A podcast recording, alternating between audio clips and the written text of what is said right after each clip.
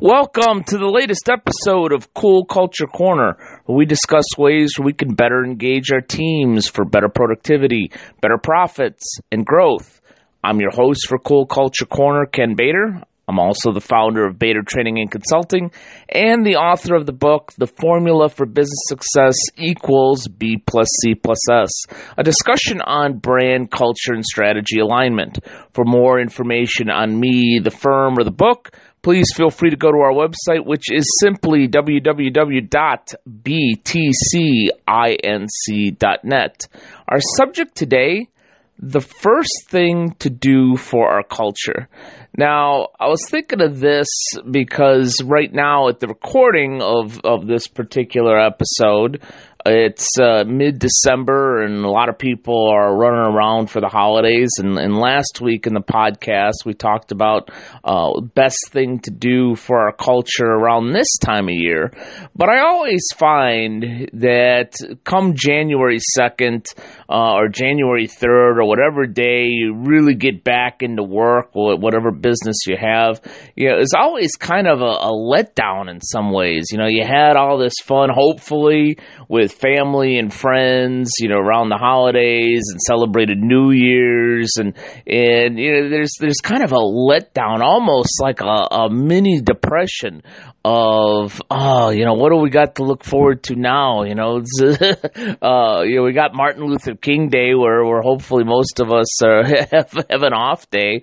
Uh, maybe we're looking forward to Valentine's Day, but uh, but sometimes it's a downer, uh, especially for for my friends that uh, that live on the Upper East Coast or the Midwest, where, where I grew up. Uh, many times it seemed like January third, we were sitting in, in several feet of snow. But so with that, yeah, I think that the first thing that we should do for our culture come the new year on that first day is is not hide in our office thinking, oh, okay, what do we got to do today? You know, we got all these goals now that we set during strategic planning and we got to get started on it. Yeah, I think the best thing to do, or the first thing to do, is is connect with people. I mean, it's it's an overwhelming theme of this of this podcast. I know, and it seems like a simple answer, uh, but you know, what what seems like common sense isn't always common practice.